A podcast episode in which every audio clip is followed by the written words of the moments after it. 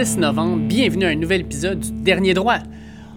Malgré le fait que le basketball et que le hockey ne sont toujours pas repartis, on a des dates qui commencent un petit peu à poindre à l'horizon. Là, on parlerait probablement d'un retour au basketball autour du 22 décembre.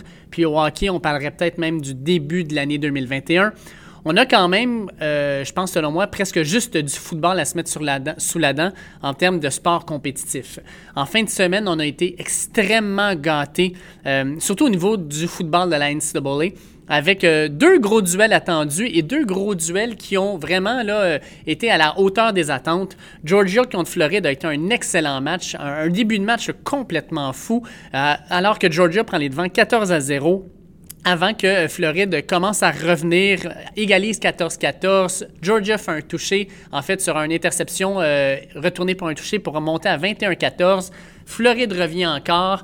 Euh, on a eu des, euh, des, vraiment des beaux jeux. Kyle Trask, le corps arrière de Floride, a été absolument étincelant, a vraiment monté des belles choses, des choses qui vont probablement faire en sorte qu'ils vont monter au repêchage. Kyle Trask, je vous rappelle, là, euh, la dernière fois qu'il avait été partant pour un match de football avant l'an dernier, c'était avant le secondaire, parce qu'au secondaire, il était le second d'un certain D. Eric King, qui est maintenant le corps arrière de Miami.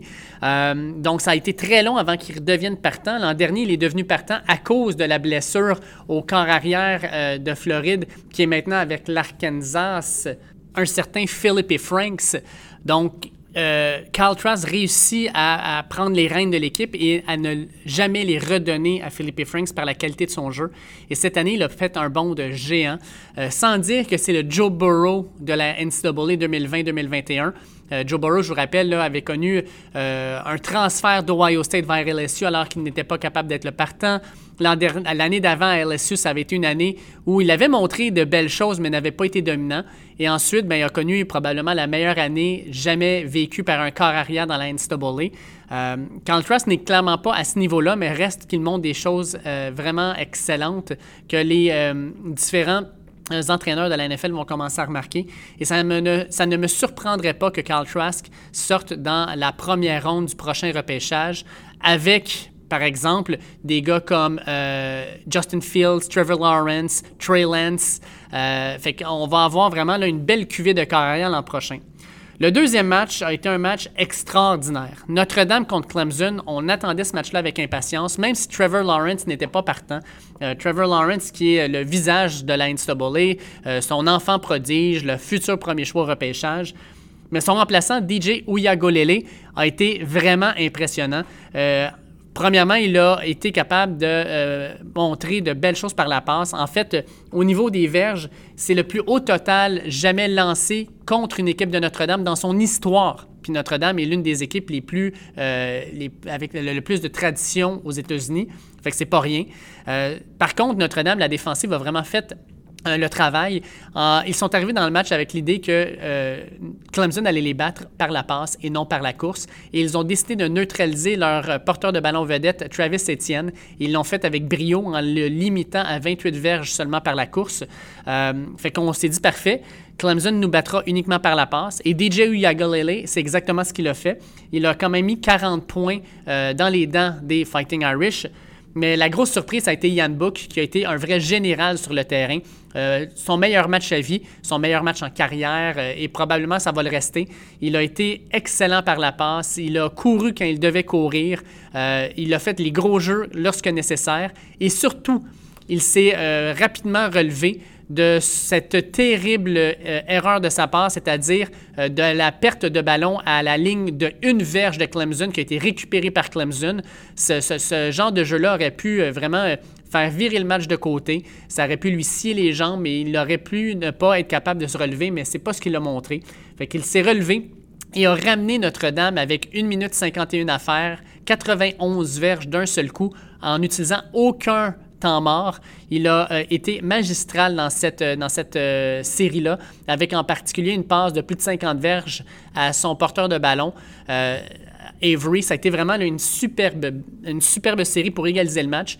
En prolongation, ben, ça a été Clemson au départ qui fait le terrain, qui compte un toucher. Notre-Dame qui revient, qui compte un toucher aussi de son côté.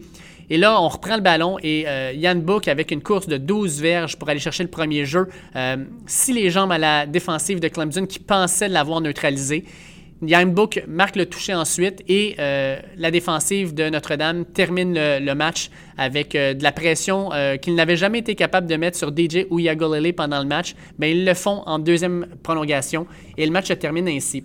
Pour Notre-Dame, c'est le scénario rêvé. En battant la meilleure équipe aux États-Unis, Notre-Dame se positionne clairement comme l'une des trois grosses puissances actuellement dans le football avec Alabama et Ohio State. pour ce qui est de Clemson, je pense que pour les éliminatoires, la porte n'est pas fermée malgré la défaite parce que les personnes qui prendront la décision sur qui se classifiera pour les éliminatoires vont prendre en compte que cette défaite-là été sur la route, euh, sans son meilleur joueur, Trevor Lawrence, qui était sorti pour la COVID. Et de toute façon, euh, ces deux équipes-là, si tout va bien, vont se revoir encore dans le ACC Championship Game, un match qui va jouer au mois de décembre. Et lors de ce match-là, ben, Notre-Dame, s'ils gagnent officiellement, sont classifiés pour les éliminatoires. Mais si Clemson gagne et que c'est un match quand même serré, les deux équipes pourraient entrer en éliminatoire euh, parce que Notre-Dame va avoir montré qu'ils ont déjà battu Clemson. Et de son côté, ben, Clemson va pouvoir montrer qu'effectivement, Trevor Lawrence était la, partie manquante et qui faisait la différence. Euh, fait que pour le ACC, c'est un scénario rêvé. On pourrait avoir pour la première fois de cette conférence-là deux équipes qui vont en éliminatoire. Pour ce qui est euh, du SEC, ben, Floride a une défaite contre Texas A&M. Texas A&M s'est fait battre par Alabama. Et encore une fois, si tout tient, ben, ça va être un SEC Championship Game entre Alabama et Floride. Si Floride gagne, on va se retrouver dans une situation où on va avoir trois équipes qui se sont entre-battues, dans le fond, l'une envers l'autre. Euh, et alors, euh, si jamais Alabama gagne, ben, ils vont avoir gagné ce match-là. Floride va avoir deux défaites, donc ils ne pourront pas se classer pour les éliminatoires, mais probablement pour un gros ball euh, du 1er janvier. Fait que tout ça, dans le fond, va faire en sorte qu'on va avoir un mois de décembre extrêmement important avec des matchs importants dans les matchs de championnat. Si tout tient, bien sûr, parce que ce qu'on remarque actuellement, c'est que semaine après semaine, il y a de grosses, grosses surprises. le Big Ten à, part Ohio State, on ne sait plus trop où donner de la tête. Indiana est allé battre euh, Penn State et aussi Michigan de façon euh, décisive la semaine dernière. Maryland, qui se fait battre en début de saison contre Northwestern, va battre de façon décisive Penn State. La seule équipe dont on n'a pas vraiment d'informations actuellement, c'est Wisconsin, qui avait vraiment bien débuté la saison, mais à cause du COVID, a dû annuler ses deux derniers matchs et encore des cas positifs qui commencent à entrer. Fait qu'on ne sait même pas si Wisconsin va être capable de jouer son prochain match. Et si c'est pas capable, ben euh, Wisconsin va n'avoir que cinq matchs et ne sera peut-être même pas éligible pour les éliminatoires. Fait qu'on va voir beaucoup de choses encore à discuter, beaucoup de choses à regarder. Euh, fait que ça, reste quand même, dans le fond, une saison intéressante. Dans la NFL, euh, on a eu encore euh, hier euh, la preuve que c'est une ligue un peu, comment dire, un peu imprévisible. on a eu premièrement la défaite cuisante des Bucks de Tampa Bay contre les Saints. je comprends pas qu'une équipe professionnelle comme les Bucks arrive dans un match et, dans un match non seulement de division mais contre ton principal adversaire, ton principal rival et de sortir flat comme ça, ça ne se comprend pas. Les Saints les ont annihilés 38 à 3. Euh, les Bucks ont au moins... Euh, n'ont pas subi l'affront d'un match 38 à 0 en, faisant un, botté de, précision à la fin du match pour aller chercher les trois points.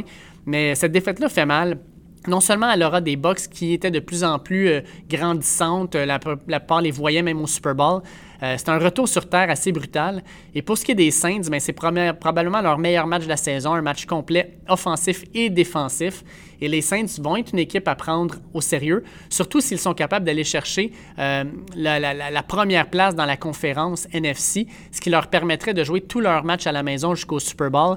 On sait que les Saints à la maison sont difficiles à battre. Bon, il n'y aura quand même probablement pas de spectateurs, mais reste que de jouer à l'intérieur dans des conditions qui sont toujours stables, pour eux, c'est très gagnant.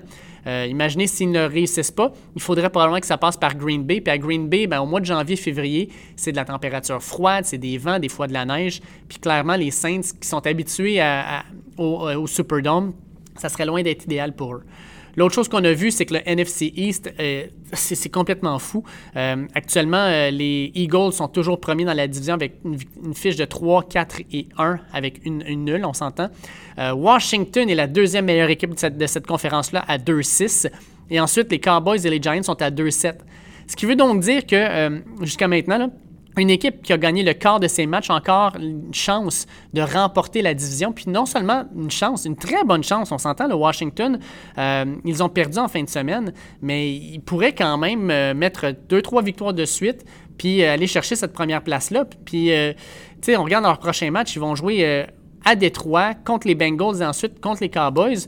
Washington pourrait, dans ces trois prochains matchs-là, aller chercher trois victoires, puis à 5-6, être en bonne position pour remporter la division pire division du football de loin. Et euh, c'est un petit peu frustrant quand tu regardes d'autres équipes qui euh, se battent actuellement pour une place en série dans des divisions extrêmement fortes, euh, comme par exemple le NFC West avec les Seahawks à 6-2, les Cards à 5-3, les Rams à 5-3, puis même les 49ers à 4-5. N'importe quelle de, de ces équipes-là gagnerait le NFC East quand même assez facilement. Fait que c'est quand même assez frustrant. Dans le NFC, ce qui est intéressant aussi, c'est justement cette, cette, cette lutte-là pour la première place. Les Seahawks, avec leur défaite contre les Bills, sont à 6-2. On a les Saints à 6-2. On a les Bucks à 6-3, mais avec deux matchs de retard contre les Saints parce qu'ils les ont battus les deux fois. Et euh, on a aussi les Packers de Green Bay à 6-2. Qui va gagner ce fameux, euh, cette fameuse première place et ce bail-là pour la première semaine? Ça va être vraiment intéressant. Dans le AFC, ben, les Bills, avec une victoire à 7-2, se sont bien positionnés, mais suivent ensuite les Dolphins, les surprenants Dolphins, qui ont impressionné en battant les Cards sur la route. Tua Toigavaloa, à son deuxième match, a été étincelant. Alors qu'au premier match, on ne savait pas trop quoi penser, euh, ça n'avait pas été très fort son affaire. On, avait clairement réduit le, livre de jeu pour lui simplifier la tâche. Mais là, on l'a ouvert, puis Tua a montré l'étendue de son talent. Les Dolphins ne sont pas une équipe sur laquelle on doit dormir. Ça pourrait être une équipe qui cause la surprise et peut-être même qui non seulement fait les séries, mais pourrait gagner le AFC East. Fait qu'on doit garder un œil là-dessus.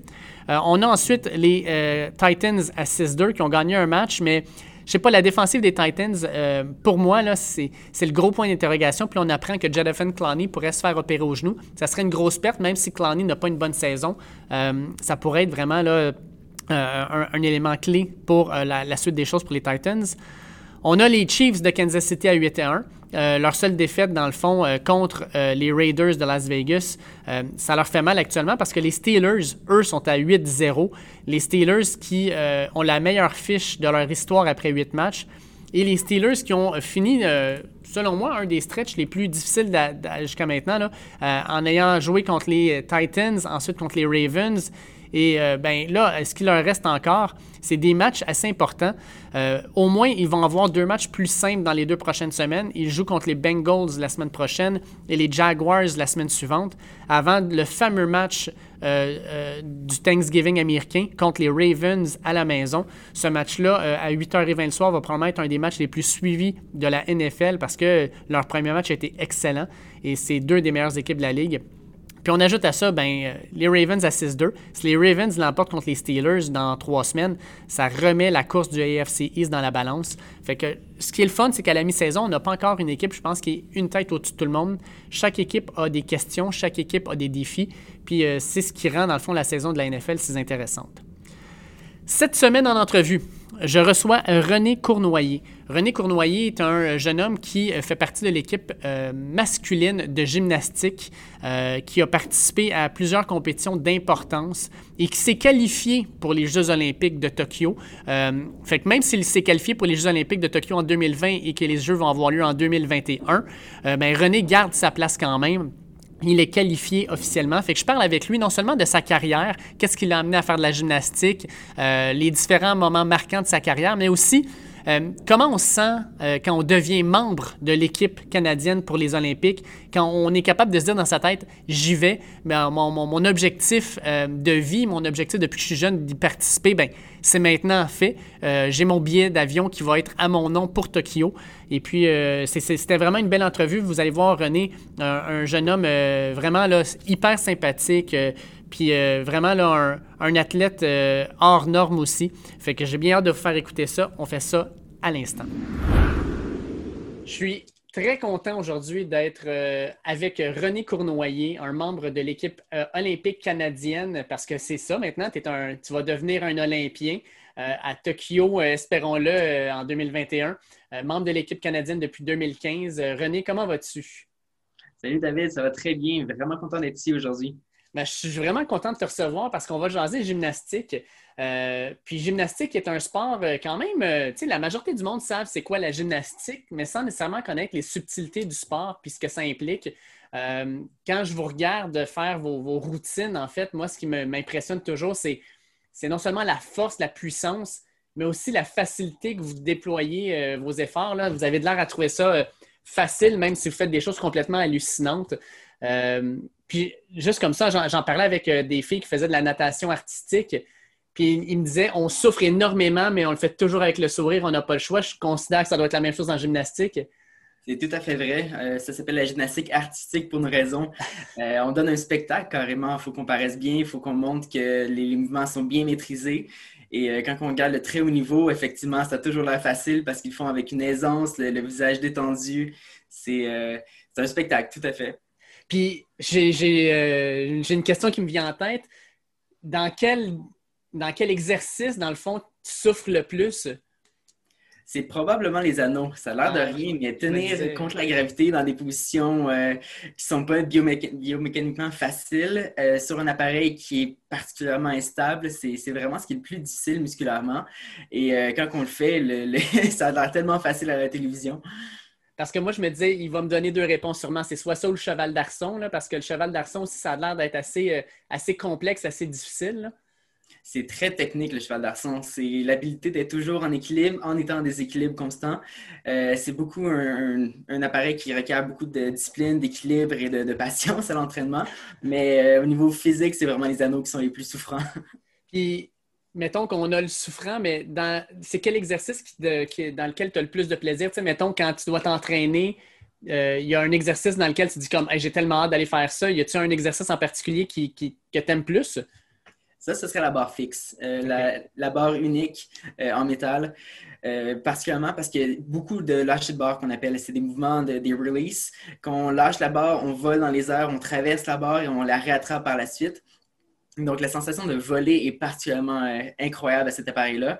Et euh, en entraînement, ben, on, s'amuse comme des petits fous. On fait vraiment des, toutes sortes de cabrioles et on fait des mouvements vraiment craqués. On est dans, des, euh, dans un environnement très protégé, fait qu'on peut tomber tout croche, il n'y a aucun problème.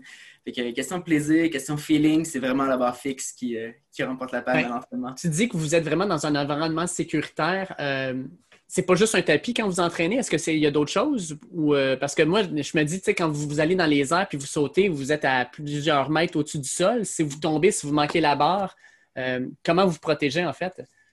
Dans la majorité des clubs, on a ce qu'on appelle un pit. C'est euh, carrément un trou d'environ 6 pieds de profond rempli de mousse qui nous permet de vraiment atterrir dans une surface très, très molle. Euh, quand on arrive plus vers le, temps de compétition, là, on va transférer vers un appareil qui est sur une, sur une surface dure. Et là, ça va être juste des tapis d'environ 30 cm euh, rigides qui simulent une réception sur, sur le vrai sol. Euh, mais c'est ça, quand on est en entraînement, on met des tapis en masse, on a une, petite mousse qu'on peut tirer sur la barre pour éviter de tomber dessus. et comme c'est vraiment très, très, très sécuritaire.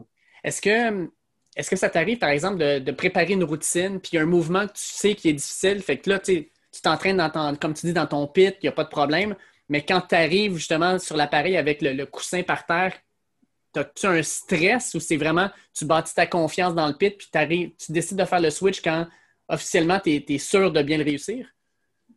C'est sûr qu'au début, il y a une confiance à gagner. Euh, quand on apprend des nouveaux mouvements, des nouveaux releases qui ne sont pas nécessairement euh, stabilisés encore, qu'on arrive à les mettre en compétition, oui, il y a tout à fait un stress parce que la réception est vraiment pas aussi confortable.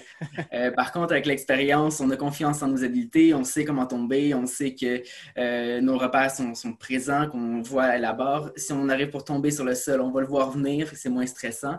Mais euh, c'est effectivement une, adaptation importante à faire de passer du très mou à réception solide.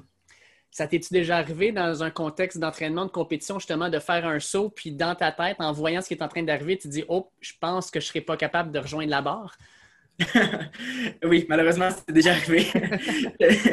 Il y a un mouvement qu'on fait qui s'appelle le catch on, on, traverse la barre en la voyant, dans le fond, sous nous, comme au niveau du ventre. Fait qu'on la voit traverser. Euh, et là, il y a un long moment que tu sais si tu l'as ou tu l'as pas. Là, tu vois la, barre qui s'éloigne ou au contraire, elle est très très proche, il faut que tu réagisses rapidement. il y a vraiment des mouvements que tu la vois venir, la barre, si elle est, proche ou si justement elle est très loin et hors, d'accès. Écoute, euh, je voulais, René, commencer, ben, commencer, en fait, on a déjà pas mal amorcé l'entrevue, mais je voulais faire un petit bilan, dans le fond, de ta carrière qui, euh, malgré ton jeune âge, s'échelonne depuis maintenant euh, plus d'une décennie. En fait, tu as commencé, commencé la gymnastique, tu avais 7 ans. sur la bio de Jim Can, ce que je lis, c'est que tu as commencé la gymnastique parce que tu voulais faire des acrobaties. Est-ce que ça veut dire que tes parents te trouvaient vraiment turbulent puis ont dit il faut qu'on canalise ça d'une manière ou d'une autre ou comment, comment ça s'est passé? sans être un enfant turbulent, j'ai toujours eu énormément d'énergie. Donc, euh, c'était pas une option de rester à la maison à rien faire, à se tourner les pouces. Euh, j'allais jouer dehors, je faisais déjà plusieurs autres sports en même temps. Euh, ça a toujours été vraiment dans nos valeurs de faire du sport et de rester actif. Euh, par contre, il y a eu un moment que je pense que j'avais aucun sport durant l'hiver. Je faisais tous des sports d'été. Et là, j'avais besoin de trouver une activité pour l'hiver. et j'ai regardé dans les annonces, je pense, Journal de Repentigny, voir qu'est-ce mm-hmm. qui était disponible, c'est quoi les activités qui s'offraient à moi. Et j'ai vu dans les, euh, dans les articles qu'il y avait comme de la trampoline. Je suis ah, super, faire des acrobaties, euh, faire des, des voler dans les airs, ce serait super cool. Euh, j'ai envie d'essayer ça. Bien sûr, quand je suis arrivé là, j'ai appris que c'était pas juste la trampoline, mais bien la gymnastique entière. Il y avait plein d'appareils, il y avait le sol, les arçons, les anneaux, les barres, il y avait toutes sortes d'appareils de, sur lesquels on pouvait grimper, sauter, culbuter. Et là, bien entendu, je suis resté là parce que c'était tellement stimulant comme environnement. C'était un endroit où je me sentais presque à la maison parce que c'était familier pour moi d'avoir de, l'énergie de rouler partout. Et puis, bien sûr, euh, cette passion-là s'est développée par la suite jusqu'à devenir euh, ce que c'est aujourd'hui. Et puis, euh, on se fait souvent dire par les analystes, les experts, que la gymnastique, c'est un sport où il y a une discipline quasi militaire, où il faut vraiment, les entraînements, c'est rigoureux, c'est beaucoup d'attention sur les détails. Est-ce que c'est quelque chose que tu remarques toi aussi? C'est beaucoup de discipline, ça c'est certain. Euh, par contre, d'associer ça au militaire, je crois que c'est un petit peu euh, exagéré. C'est sûr que chaque coach, chaque club a sa propre mentalité d'entraînement. Euh, ce qui est, mettons, Europe de l'Est ont beaucoup incorporé cette espèce d'aspect militaire-là de discipline. Mm-hmm. par contre, ici en Amérique, ici dans les clubs à Repentigny, c'est vraiment différent. On est là pour avoir du plaisir, pour devenir des athlètes, pour grandir en tant que personne. Donc, euh, on est là pour, en premier lieu, avoir du plaisir. Si on veut aspirer à du plus haut niveau, ah, ben là, c'est sûr que la discipline s'impose puis qu'on doit euh, avoir un entraînement plus rigoureux. Euh, de la comparer ça au militaire, je ne crois pas que ça s'applique à, mon entraînement personnel. donc, tu commences à 7 ans, tu commences à faire de la compétition. tu te ramasses, dans le fond, à faire les Jeux olympiques de la jeunesse.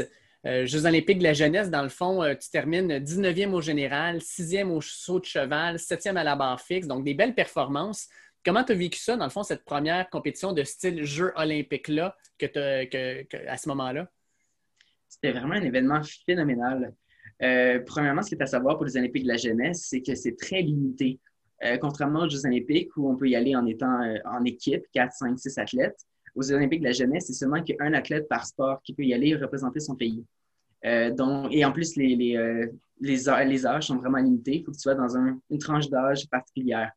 c'est vraiment une opportunité qui se présente qu'une seule fois et que, dans il faut être le chanceux qui, a le droit d'y aller cette année-là. Et c'était moi cette année, euh, en 2014 d'arriver là comme seul représentant canadien. Tu connais à peu près personne d'autre des autres sports parce que c'est ton premier euh, événement multisport. Euh, là, très impressionnable, très impressionné. Euh, c'est un grand événement, super bien organisé. Ça, pour vrai, ça ressemble vraiment à des Jeux olympiques. Tu es là, tu as vraiment un village olympique, les médias qui sont autour, qui sont partout, les entrevues, tout le, le, gros hype qui se construit avant, il était présent. Et quand tu compétitionnes là, c'est vraiment les caméras, le gros stade, tu représentes ton pays. C'est pas seulement René Cournoyer, mais c'est athlète du Canada, René Cournoyer. Mon pays en premier, le nom en deuxième. Fait ça a été vraiment une, euh, compétition euh, phénoménale. J'en ai des super beaux souvenirs. Encore ce jour, c'est un des événements qui, me tient le plus à cœur, où j'ai vécu des moments euh, tellement mémorables. j'ai fait des connexions, j'ai appris, à connaître des gens de d'autres sports non seulement, mais aussi de mon sport avec qui j'ai continué à côtoyer jusque dans les catégories seniors. Probablement qu'aux Jeux olympiques l'année prochaine, il va y avoir de ces athlètes-là de d'autres pays qui ont été aux Olympiques de la jeunesse à la même année que moi qui vont être là aussi. C'est vraiment un, événement incroyable que je recommanderais à tous, mais que malheureusement seulement peu ont la chance de, vivre.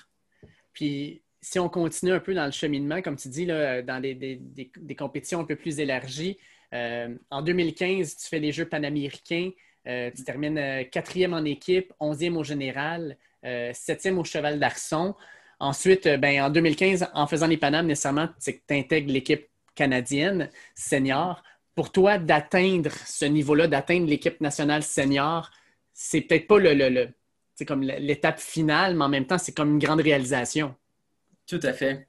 Dans les faits, j'étais déjà sur l'équipe nationale senior depuis deux ans. Je me suis classé sur l'équipe nationale senior à l'âge de 16 ans. Par contre, selon les standards, tu n'as pas le droit de compétition à l'international avant d'avoir 18 ans. Donc, j'étais déjà sur l'équipe, mais je n'étais pas qualifié pour faire les Jeux panaméricains. Et euh, finalement, il y a un de nos athlètes qui s'est malheureusement blessé. Donc, j'ai pris sa place et ça a été ma toute première compétition internationale dans les catégories seniors. Euh, je ne sais pas si tu as eu la chance de regarder des, euh, photos de cet événement-là, mais sur le line-up canadien, tu avais Scott Morgan, Hugh, Ken, Kevin les Twins, c'était tous des athlètes qui avaient au-dessus de 5-6 ans plus vieux que moi. Et tu avais moi à fraîchement 18 ans qui représentait le Canada avec ces gars-là super expérimentés. C'était vraiment un beau souvenir. C'était également ma deuxième compétition de, de format multisport. Euh, et là, c'était à Toronto, donc euh, les attentes étaient très élevées. il y avait beaucoup de médiatisation. C'était vraiment un autre événement absolument incroyable que, que je m'en toute ma vie. Puis, quand justement tu as 18 ans, première compétition senior euh, internationale, comment, comment tu regardes ça? Est-ce que tu es juste focusé sur ta performance ou en même temps, de temps en temps, tu lèves les yeux, puis là, tu vois, lui, c'est le champion du monde qui est en train de le faire direct devant moi, puis je passe pas loin après lui. Puis comment tu gères ça, en fait? Parce que ça doit être assez impressionnant au début, tu, rentres un peu dans une bulle. Tu, es là pour une raison, tu es là pour performer. Et là, tu te concentres tellement sur ce que tu as à faire que tu réalises pas à quel point tu es dans un environnement incroyable et unique.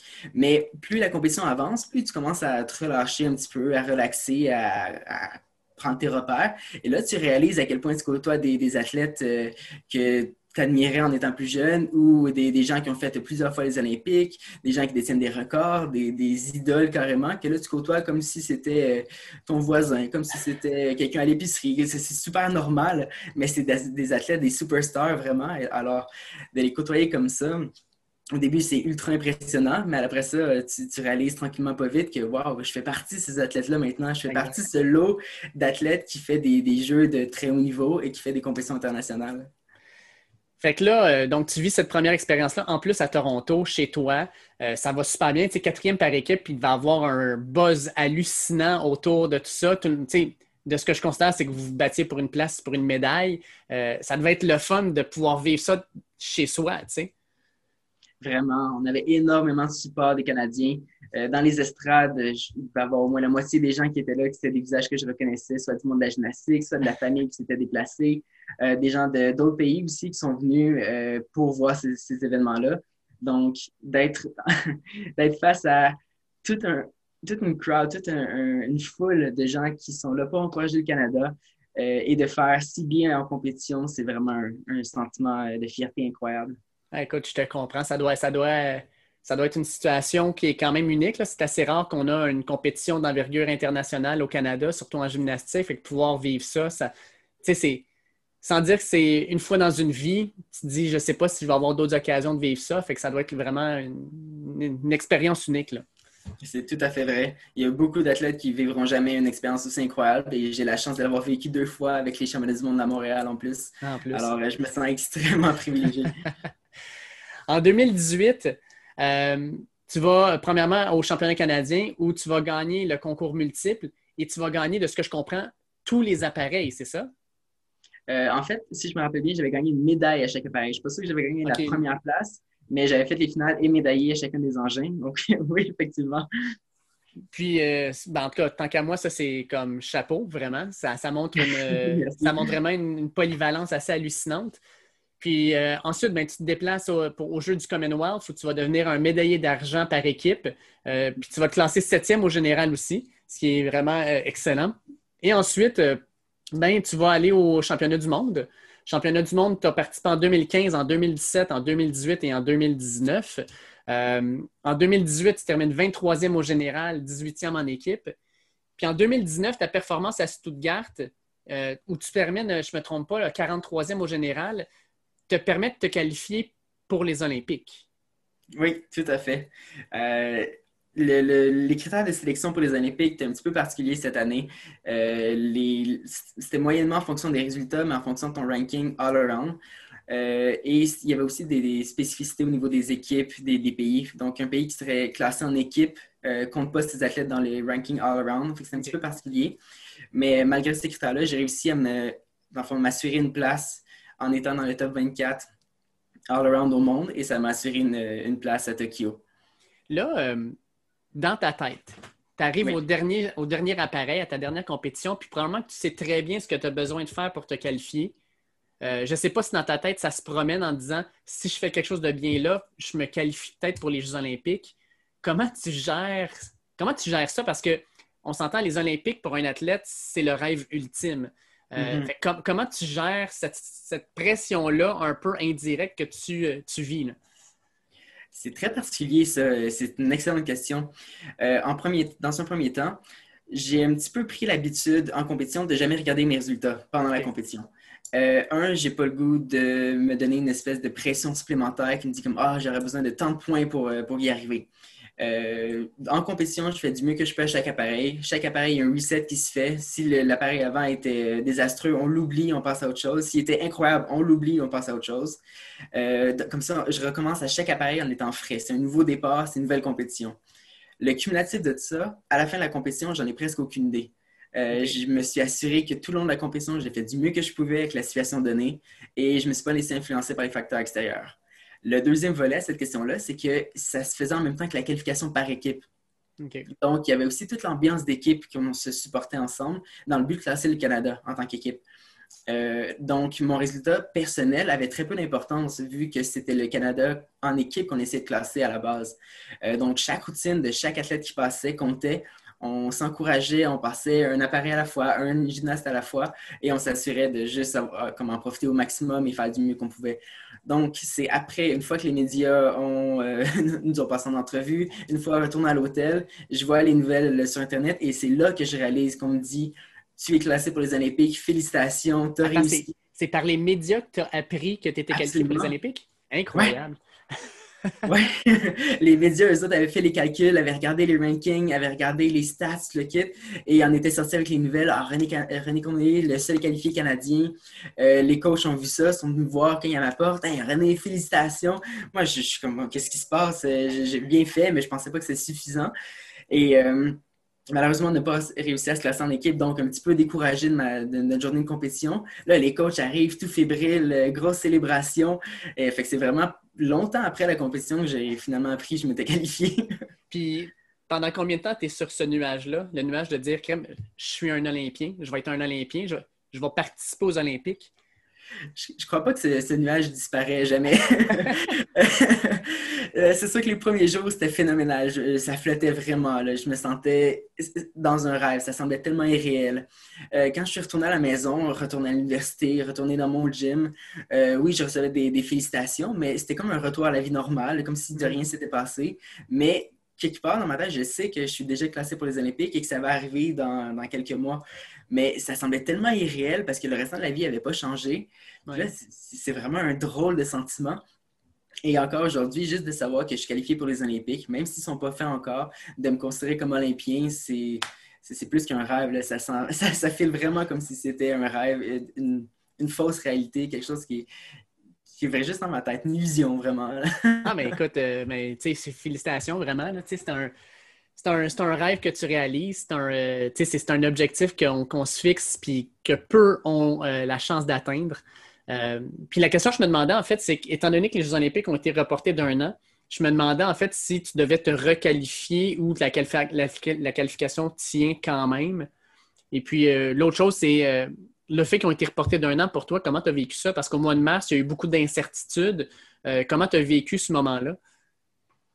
Euh, en premier lieu, oui, euh, je reste classé. Dans le fond, la Fédération de gymnastique a décidé que tous les athlètes qui étaient classés le restaient. Euh, les qualifications qui auront lieu au mois de mai vont simplement être reportées d'un an. Dans le fond, c'est ce qui a été décidé l'année passée. mais je ne suis pas sûr que c'est la même chose pour tous les sports. Je sais que la gymnastique, c'est comme ça en tout cas. Ceux qui sont déjà classés le restent. comment j'ai vécu ça, par contre, au mois de mai, dès que, avril-mai, quand ça a été reporté, toute une montagneuse d'émotions. tout d'abord, il y, avait vraiment une énorme incertitude qui se planait autour de ça. Au mois de mars, toutes les centres d'entraînement ont fermé. Donc, soudainement, j'ai plus accès à mon site d'entraînement, j'ai plus accès à ma préparation. Toutes les, qualifications, les, les compétitions de préparation, les camps d'entraînement qui étaient organisés se faisaient annuler les uns après les autres. Tout déboulait super rapidement. Et là, on ne savait pas ce, qui viendrait de ça. Est-ce que les Jeux olympiques auraient lieu, oui ou non? Et s'il y avait lieu, est-ce que je serais prêt à performer aux Jeux olympiques? Ou si j'ai eu trois mois d'arrêt d'entraînement puis que j'essaie de performer du mieux que je peux aux Jeux olympiques, ça ne marcherait pas. Il y a des pays qui ont arrêté de s'entraîner, il y en a d'autres qui ont continué dans des euh, facilités euh, isolées. Euh, ça ferait un déséquilibre énorme. Fait que là, c'était comme pas vraiment une option viable que les Jeux aient lieu. Par la suite, la Fédération canadienne, l'enfant Team Canada a décidé de ne pas envoyer ses athlètes canadiens, que les Jeux aient lieu ou non. ça a été un, autre coup de masse, de dire comme bon, même si les Jeux décident d'avoir lieu, ben j'en ferai pas partie. Là, il y a eu une espèce de deuil qui s'est fait de dire comme bon, ben écoute, j'ai tout donné, je me suis qualifié, ça, personne ne peut me l'enlever, mais bon, c'est hors de mon contrôle. c'est exactement, c'est hors de mon contrôle. Je peux simplement vivre avec ça. Et là, finalement, soulagement, les jeux vont être reportés d'un an en espérant que la situation s'améliore. La, la, façon la plus optimiste de le voir, c'était bon, un extra 12 mois d'entraînement, de préparation. Et là, on, se relance pour le plus gros sprint final de l'histoire. Ah un autre 12 mois de préparation finale.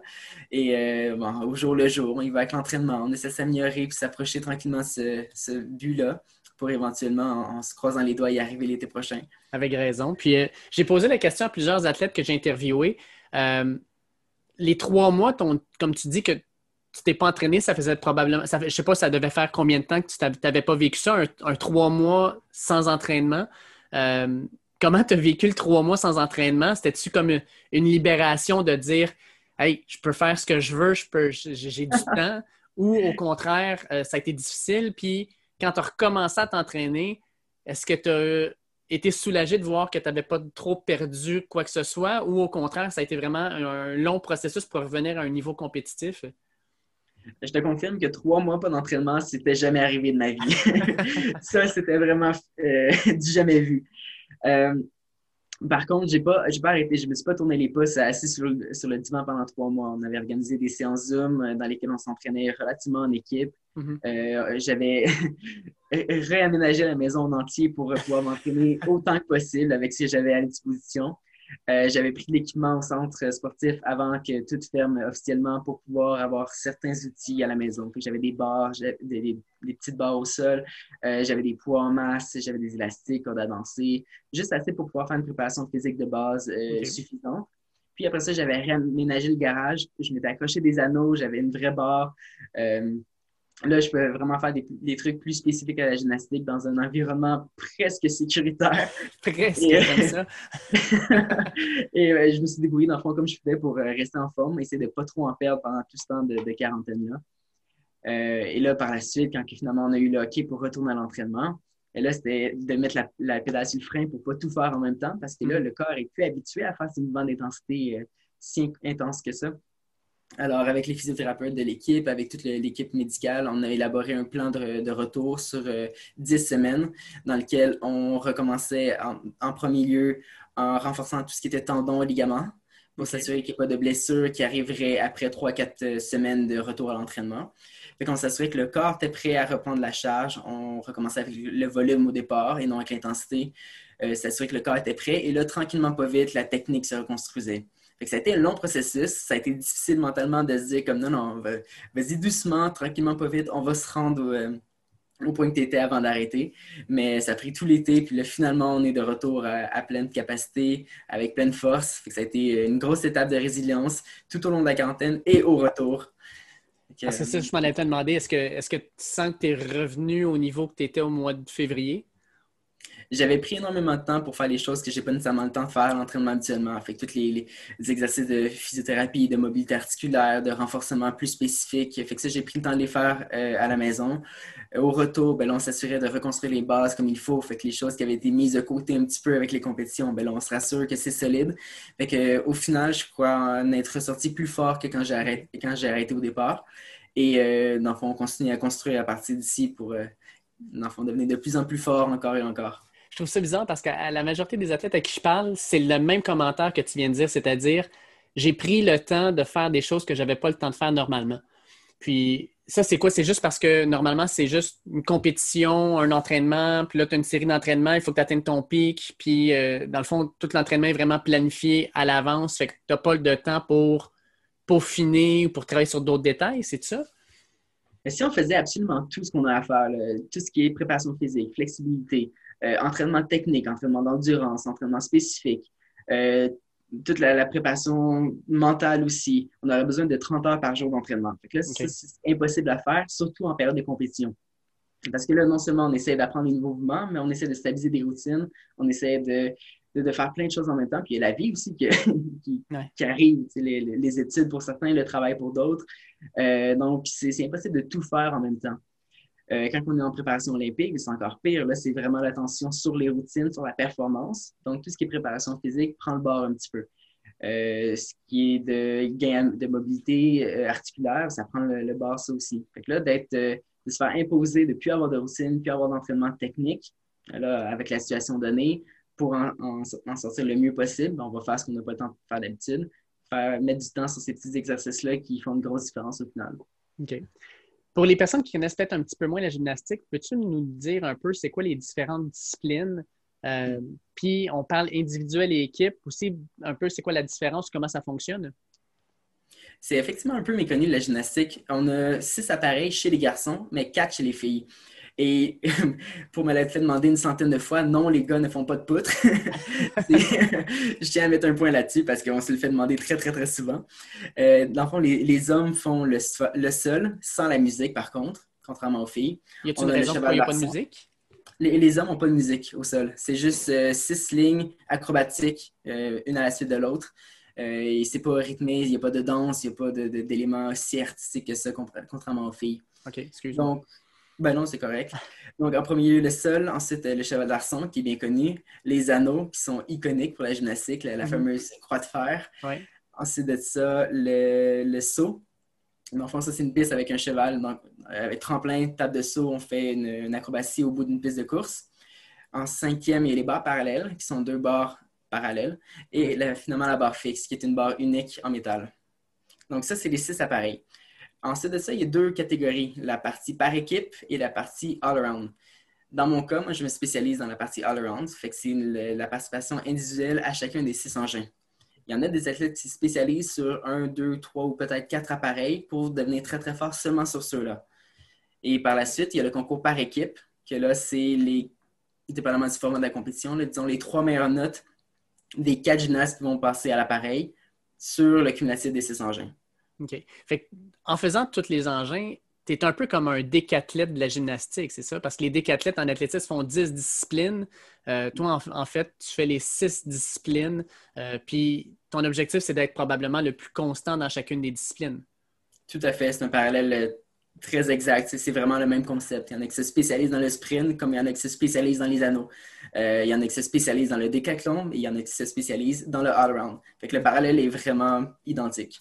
Puis, quel, en tout cas, selon toi, quel, quel, exercice pour toi est le plus, est, le plus fort? C'est lequel dans lequel tu domines? Parce que je regardais tes performances, puis septième dans le cheval d'Arson, hop, là, dans le saut, il était meilleur cette fois-là. Puis, y a-t-il une discipline dans laquelle tu te démarques plus ou dans laquelle toi, tu te sens beaucoup plus fort? Euh, historiquement, j'ai une certaine force au bar parallèle et à la barre fixe. J'ai eu euh, des bons résultats tout au long de ma carrière sur ces appareils-là. Ces deux appareils dans lesquels euh, je suis reconnu pour bien paraître et je me sens confortable à les faire. L'appareil que j'ai le plus de difficulté, ce serait le cheval d'arçon, par contre. C'est un appareil que je, suis capable de bien faire, mais au niveau de la consistance d'être stable à cet appareil-là, j'ai un petit peu plus de difficulté. Fait que ça requiert un petit peu plus d'entraînement pour ça. Mais ma force en tant que all-around, c'est vraiment d'être constant à chacun des appareils. sans nécessairement me démarquer à être le champion du monde à un appareil, je, contribue à l'équipe en étant fort à chacun des six appareils, puis avoir des notes de moyenne à forte à chacun d'entre eux. Écoute, je t'avais dit en début d'entrevue que dans mon jeune temps, j'avais fait des cours de gymnastique. Puis il va falloir que tu m'expliques quelque chose. Les barres fixes, pour moi, c'était un, euh, de la torture. Parce que quand on faisait un mouvement, souvent, un, des mouvements, on doit réceptionner, euh, pas au niveau des aisselles, mais au niveau des, des, euh, biceps, en fait, c'est ça. Puis je me disais, dans ma tête, en le faisant, je me disais, je peux pas comprendre que les gymnastes font ça. Souvent, vous sautez encore plus haut, puis réceptionnez là. Comment vous faites pour vous protéger? Est-ce qu'à un moment donné, il y a de la corne de bras qui apparaît? Euh, non, c'est un petit peu une genre de désensibilisation de la peau qui, se fait à la longue. Euh, c'est un peu avec l'entraînement. Comme euh, on a de la corne qui se développe sur les mains, ben, on a un petit peu de désensibilisation qui se fait au niveau des biceps, dans le fond, sur la face médiale. ça, c'est vraiment avec l'entraînement. Au début, on se met des petits pads pour se protéger parce que c'est effectivement très abrasif et très désagréable au départ. Mais plus on s'entraîne, plus on s'y habitue et ça devient un petit peu comme normal. Une genre de torture agréable presque. Une torture agréable. on n'entend pas ça souvent. Hein? Non, effectivement. Euh, la gymnastique, on en parlait tantôt, c'est un sport, j'ai l'impression, où tu as énormément de puissance. Tu sais, comme tu disais, le, saut, par exemple, au cheval, il faut, être explosif, il euh, faut, être puissant, dans le fond, pour se, projeter dans les airs, faire les mouvements. Euh, les anneaux, c'est beaucoup de puissance, mais c'est beaucoup d'endurance musculaire aussi. puis c'est vraiment une attention au détail quand on est rendu à ton niveau. Euh, mm-hmm. Parce que ce qu'on va remarquer, c'est oh, oh, regarde, il tremble un petit peu, OK, il est un peu pas, il est pas centré, puis c'est vraiment des petits détails. Euh, est-ce que tu te considères comme quelqu'un de perfectionniste ou est-ce qu'il faut être quelqu'un de perfectionniste pour être à un si haut niveau en gymnastique? C'est définitivement un prérequis, mais je crois que j'arrive à, rendre ça un extrême à certains moments à l'entraînement. Euh, effectivement, c'est un sport où le moindre petit détail fait une différence. Ceux qui sont un petit peu familiers avec les, scores, euh, ça se gagne à des dixièmes de points des fois. C'est vraiment des, petits micro-détails qui font la différence entre le champion du monde et le 2-3e. Euh, des fois, ça peut être un petit bras plié, un petit pas de la main, ça peut être une petite jambe fléchie, un petit degré qui n'était pas à l'équilibre. Mm-hmm. Euh, c'est vraiment des petits détails pour quelqu'un qui n'est pas familier avec ça, mais quelqu'un qui, connaît bien la gymnastique voit à quel point, ah oui, lui, il était parfaitement sur sa ligne, c'est beaucoup plus beau. Euh, et bien sûr, euh, en plus avec la puissance, ben, s'il était tellement plus fort, tellement plus haut que les autres, c'est sûr qu'il va sortir avec une meilleure, note aussi. Donc, c'est vraiment des détails, autant au niveau de la technique que de la, dans le l'artistique, l'esthétique du mouvement, qui va faire la différence entre le champion et le mid-group athlète. OK. Mais parlons-en justement des tops athlètes.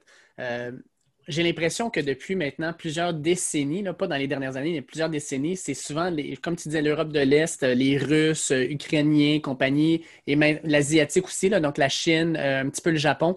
C'est surtout ces, les athlètes de ces régions-là qui, ressortent beaucoup en gymnastique masculine, on va le dire en masculine, parce qu'en féminine, c'est Simon Biles qui est, de loin l'une tête par-dessus tout le monde quand tu regardes ces athlètes-là, qu'est-ce qui les démarque? Est-ce que c'est justement, comme tu dis, les, détails? C'est-tu euh, euh, dans la façon qu'ils sont? Ou c'est simplement, tu sais, depuis qu'ils sont jeunes, ils sont entraînés de la même façon par les, mêmes entraîneurs qui sont les meilleurs au monde et compagnie? Puis toi, en tant qu'athlète, comment tu peux te comparer à des athlètes comme ça? Puis comment tu peux euh, viser les sommets, dans le fond? Est-ce qu'il y a quelque chose de particulier? C'est juste la pratique ou il y a quelque chose de plus aussi?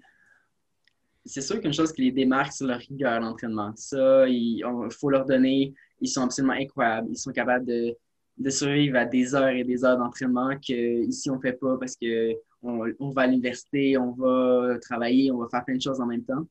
Euh, eux autres sont tellement dans un environnement propice à la performance et uniquement à la performance que c'est très dur de rivaliser avec ces, mm-hmm. athlètes de si haut niveau. Euh, par contre, leur code génétique est le même que le nôtre. Ils n'ont pas des, super pouvoirs qui fait qu'ils sont beaucoup plus forts, beaucoup plus agiles que nous. Par contre, ils ont un énorme bassin. Donc, la compétition là-bas est très féroce, alors qu'ici, peut-être un peu moins. Euh, pour rivaliser avec une situation comme ça, ben, c'est simplement faire de son mieux, apprendre de leur technique, apprendre de leurs euh, entraînements, essayer de l'adapter le plus possible à ce qui fonctionne pour nous et essayer par la suite de, rivaliser avec ces super athlètes. OK. Euh, je, veux terminer l'entrevue sur une question un peu plus euh, technologique, on va le dire comme ça. Euh, quand on regarde les différents sports comme la natation, l'athlétisme, on, a, on se dit souvent l'athlétisme, c'est juste de courir, puis la natation, c'est de nager, fait que ça ne change pas vraiment. Et pourtant, on a ajouté des, des, avancées technologiques dans le matériel qui font en sorte que les, les, athlètes sont toujours plus rapides, plus performants. en gymnastique, j'ai aussi l'impression que les appareils sont les mêmes. Euh, votre saut ne peut pas vraiment vous donner un avantage technologique. Mais est-ce qu'il y a, euh, est-ce qu'il y a des, une technologie justement qui vous permet euh, de, vous développer différemment qu'il y a 5 ou 10 ans même? Tout à fait. Si on regarde, exemple, Nadia Comaneci, il y a plusieurs années, puis Samuel Bars aujourd'hui, on voit très bien que le niveau gymnastique est loin d'être le même. Euh, pourtant, les deux sont championnes du monde et reines de la gymnastique. Pourtant, si on les, si on les mettait face à face aujourd'hui, Samuel Bars euh, détruirait complètement Nadia, malheureusement. Euh, et ça, bien sûr, il y a un, gros rapport qui, qui, est donné à l'équipement qui s'améliore à chaque année. le sol est maintenant avec des ressorts en dessous, les matériaux sont plus résistants, rebondissants, performants. nous autres, on utilise des gants, des, des maniques au bord et aux anneaux ça nous permet bien sûr de faire des mouvements de plus grande intensité que quelqu'un qui le faisait juste à main nue euh, il y a plusieurs années. Donc, ça, c'est des avancées, bien sûr, technologiques qui font une énorme différence, mais il y a aussi l'aspect au niveau de l'entraînement. On comprend mieux ce qui fonctionne, euh, la technique est beaucoup plus connue. On travaille avec euh, des kinésithérapeutes qui n'avaient pas nécessairement accès à ça. donc, c'est sûr que l'entraînement est plus performant, on s'améliore, on atteint des niveaux euh, jamais vu encore. Et c'est pour ça que dans l'évolution de la gymnastique, on voit à chaque année presque une demi-vrille, une vrille, un salto de, plus qui s'ajoute, des nouveaux mouvements qui apparaissent encore à chaque année, euh, des athlètes qui font des, des connexions qu'avant on n'aurait jamais cru possible, simplement parce que l'équipement s'améliore un petit peu et notre technique s'améliore énormément à l'entraînement. Ben, probablement aussi que c'est, euh, tu sais, moi je suis un grand fan de football, puis ce qu'on entend souvent, c'est que les athlètes sont plus gros, plus forts, plus rapides, euh, s'alimentent mieux, euh, ont des moyens maintenant pour, comme tu disais, tu as, une équipe autour de toi, des massothérapeutes, des physiothérapeutes, des ergothérapeutes, compagnie et compagnie, dans le fond, qui vous accompagnent, vous supportent dans votre, votre quête du succès.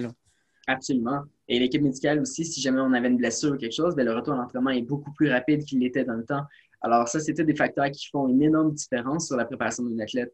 Euh, le, sport aussi en psychologie qui fait qu'on est beaucoup plus performant en compétition versus un athlète qui ah je vais y aller aussi bien que j'espère euh, donc tous, ces facteurs là font une énorme différence au niveau de, la performance et de l'évolution du sport par la, par Écoute, René, ça a été un réel plaisir d'échanger avec toi sur la gymnastique. J'espère sincèrement que les auditeurs qui ont, euh, qui ont écouté ça vont, euh, vont suivre un peu plus, dans le fond, ta carrière et aussi vont euh, pouvoir te voir à Tokyo en 2021. C'est le plus grand souhait qu'on peut avoir, en fait, c'est de pouvoir euh, vous, vous ben voir aller dans, la... ben, c'est ça, mais tu sais, c'est le plus... En tout cas, selon moi, les Olympiques, c'est le plus beau spectacle sportif qu'on peut nous offrir. Puis j'espère sincèrement qu'on va pouvoir te voir sur cette scène-là. Je disais simplement que ça a été vraiment une, super expérience de, pouvoir euh, être invité à ce podcast. Alors, merci beaucoup pour l'expérience d'avoir pu partager euh, sur mon sport comme ça et sur euh, ma carrière. Oui, on, gardera contact, c'est sûr. ça va être. communiquer dans un futur proche. Oui, sans faute. On gardera contact puis on essaiera de, de, se recommuniquer, comme tu dis, en temps et lieu quand les compétitions se relanceront. c'est parfait. Un gros merci à René Cournoyer pour cette entrevue-là. Euh, j'espère que vous avez apprécié. Et puis, si jamais vous voulez le suivre un peu, là, euh, vous pouvez aller sur, par exemple, son Facebook ou son Instagram pour aller voir, dans le fond, des nouvelles sur René. Comme d'habitude, je vous invite à partager nos épisodes et à les noter, à nous suivre sur, dans le fond, les différentes plateformes où vous, écoutez vos podcasts, que ce soit Google Podcast, Apple Podcast, Spotify, Deezer, peu importe, on est pas mal sur toutes les plateformes. Donc, suivez-nous, euh, mettez-nous une note, euh, mettez des commentaires, ça nous fait toujours plaisir de vous lire.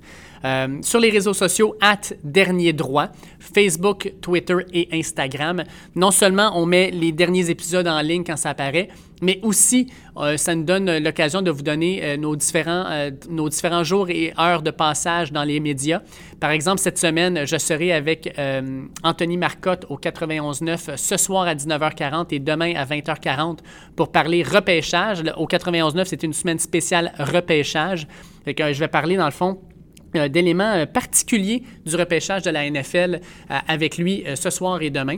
Je serai aussi, comme d'habitude, au Tailgate avec Charles-André Marchand le dimanche à 11h15 pour parler de football NCAA. Puis si jamais il y a d'autres apparitions, mais on passe ça directement sur les médias sociaux.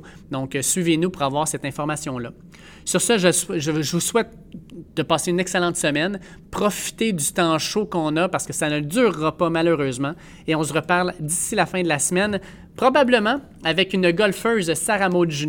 Euh, on va parler de son parcours dans la LPGA et surtout, on va mettre la table pour le Masters, le dernier tournoi important du golf cette année. Bien hâte de faire ça avec elle et de vous le faire entendre. Sur ce, passez une bonne journée et on se reparle bientôt. Ciao!